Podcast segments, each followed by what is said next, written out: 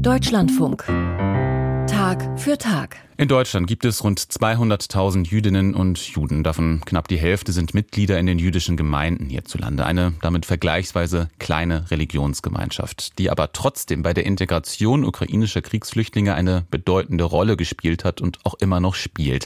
Nicht zuletzt deshalb, weil viele Jüdinnen und Juden in Deutschland selbst ihre Wurzeln in der ehemaligen Sowjetunion haben. Also mit anderen Worten, ukrainisch oder russisch sprechen. Aber der Krieg in der Ukraine und zusätzlich seit einigen Monaten der Krieg in Israel und Gaza hat viele Helfer in den Gemeinden auch an Grenzen gebracht. Jens Rosbach hat mit zahlreichen Menschen gesprochen, mit Menschen, die helfen und denen geholfen wird in der jüdischen Community in Deutschland.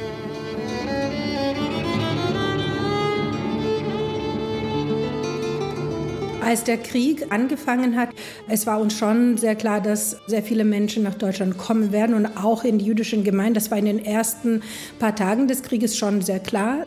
Viele haben dann Geflüchtete von der polnischen Grenze zum Beispiel abgeholt und sie direkt in den Gemeinden versorgt. Wir konnten jedem Geflüchteten eine Wohnung anbieten.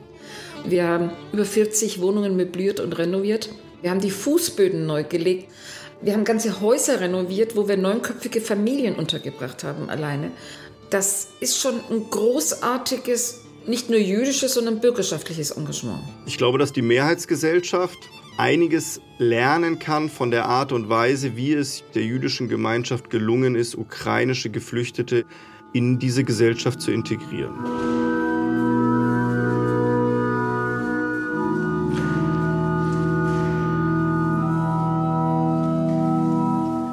Synagoge der jüdischen Kultusgemeinde Bielefeld.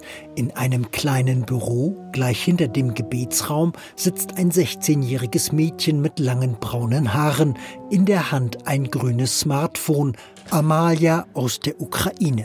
Sie sucht etwas auf YouTube. So klingt ein Luftalarm bei uns zu Hause, sagt die Schülerin und hält ihr Handy hoch.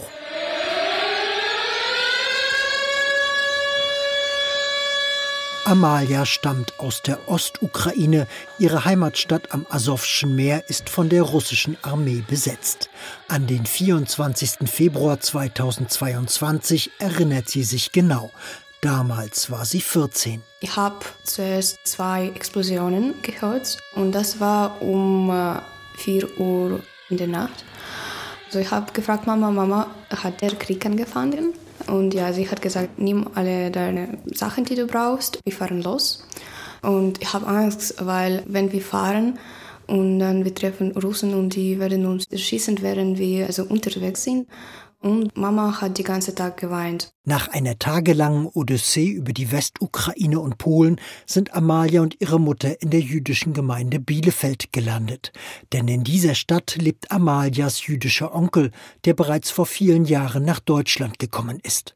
Die gesamte Religionsgemeinschaft habe sie mit offenen Armen empfangen, betont die Geflüchtete. Also alle waren sehr nett und alle waren sehr geschockt. Wir hatten ja schon seit einigen Tagen in den Medien beobachtet, dass die Russen mit Panzern, Militärfahrzeugen und mit allem, was sie haben, die Ukraine umzingelten.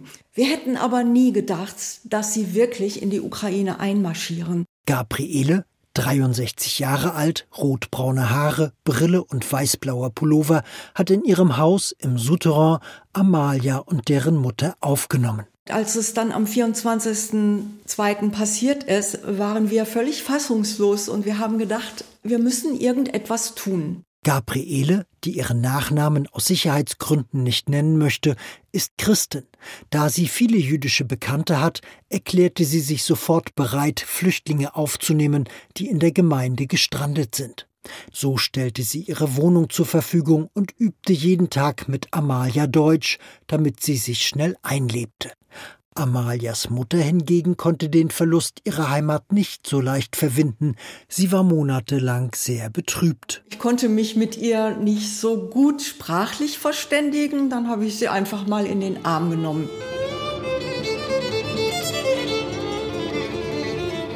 Die jüdische Gemeinschaft in Deutschland hat ihre Türen für ukrainische Geflüchtete weit geöffnet.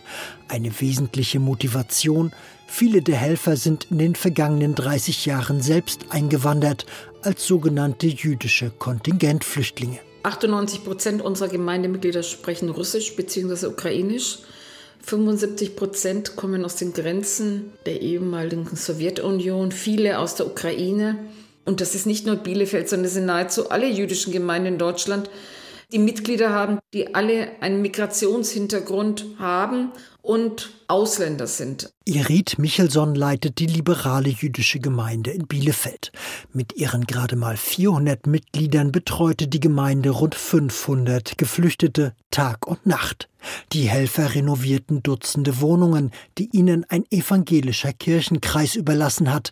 Sie schleppten Möbel, kauften für die Flüchtlinge ein und begleiteten sie zu Arztpraxen und Amtsstuben, um zu übersetzen. Also es war schon eine sehr, sehr harte Zeit. Man war dann immer froh, wenn einmal in der Woche Schabbat kam. Auf den kann man sich verlassen und dann am Schabbat mal eine Ruhephase war. Aber der Sonntag war regulär Arbeitstag.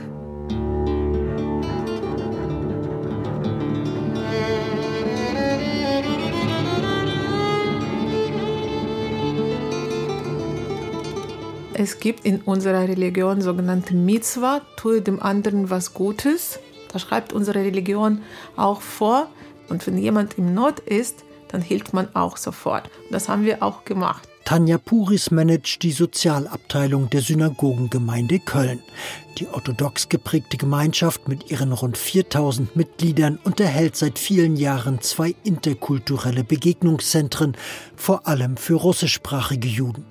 Während kleinere jüdische Gemeinden bei ihrer Flüchtlingsarbeit vor allem auf Ehrenamtler setzen, können die größeren, wie in Köln, auch auf eine eingespielte Verwaltung zurückgreifen. Also im Februar ist Krieg ausgebrochen, im April war schon erste jüdische Feiertag Pesach und wir haben die Geflüchteten mit ihren Familien zu uns nach Hause eingeladen. Wir können ihnen die Heimat nicht ersetzen, aber wir versuchen für sie hier alles zu tun, damit sie sich hier wie zu Hause fühlen. Auffällig ist, ob in Köln, Frankfurt oder Berlin, die jüdischen Gemeinden betreuen auch viele nicht-jüdische Flüchtlinge aus der Ukraine. Rebecca Seidler etwa, die Geschäftsführerin der liberalen jüdischen Gemeinde in Hannover, fragt nicht nach der Religion der Schutzsuchenden. Wir haben keinen Unterschied gemacht zwischen jüdischen und nichtjüdischen äh, Geflüchteten. Innerhalb des Judentums ist es nicht festgelegt, dass man primär sich um die eigene Community kümmern soll, sondern man soll auch immer etwas für die Gesellschaft tun, in der wir leben. Und wir sind froh, wenn wir dann auch wirklich einen Beitrag dazu leisten können.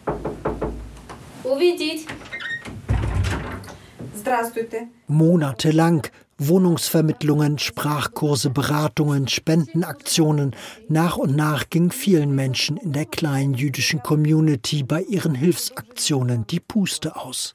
Anja Olenik vom Zentralrat der Juden in Deutschland stellte den rund 100 Mitgliedsgemeinden deshalb immer wieder Geld und Coaching zur Verfügung. Was wir auch herausgefunden haben, dass trotz allen diesen Herausforderungen, dass die Gemeinden es doch geschafft haben, eine große Anzahl an Geflüchteten willkommen zu heißen. Man kann schon sagen, dass unsere Gemeinden das wirklich erfolgreich gemeistert haben. Viele Ukrainer wollen in Deutschland bleiben und mehr als 2400 von ihnen haben bislang einen Antrag auf Mitgliedschaft in einer jüdischen Gemeinde gestellt. Zahlreiche Gemeinden, die seit Jahren eine Überalterung und einen Mitgliederschwund beklagen, erleben nun, wie die ukrainischen Zuwanderer ihre Religionsgemeinschaften verjüngen.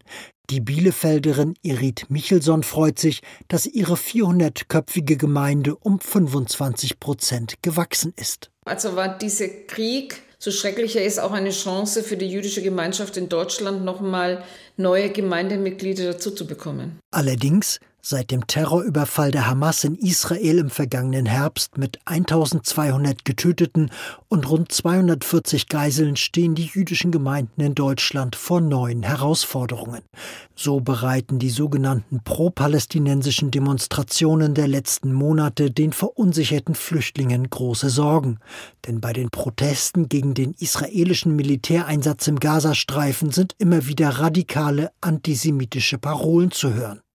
Die Zentralwohlfahrtsstelle der Juden betont, dass ihre Sozialarbeiter und Therapeuten seit dem Überfall auf die Ukraine sowieso schon am Limit arbeiteten. Denn seit Kriegsausbruch hat sich die Zahl der Ratsuchenden auf 10.000 verdreifacht.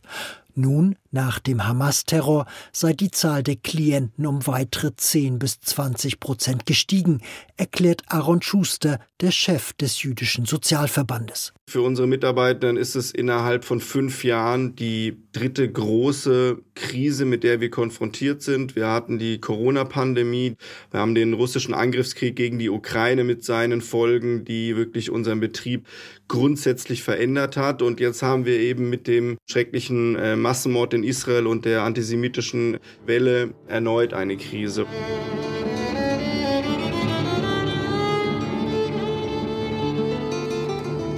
Der besondere Einsatz der jüdischen Community wird von den Geflüchteten deutschlandweit gelobt. So plant Amalia, die 16-jährige Ukrainerin in der jüdischen Gemeinde Bielefeld, bereits ein Dankeschön für ihre Gastmutter Gabriele für den Tag der Befreiung ihrer Heimat. Wir haben besprochen, dass wenn wir nach meiner Heimatstadt fahren, dann fährt Gabriele mit uns durch die ganze Ukraine.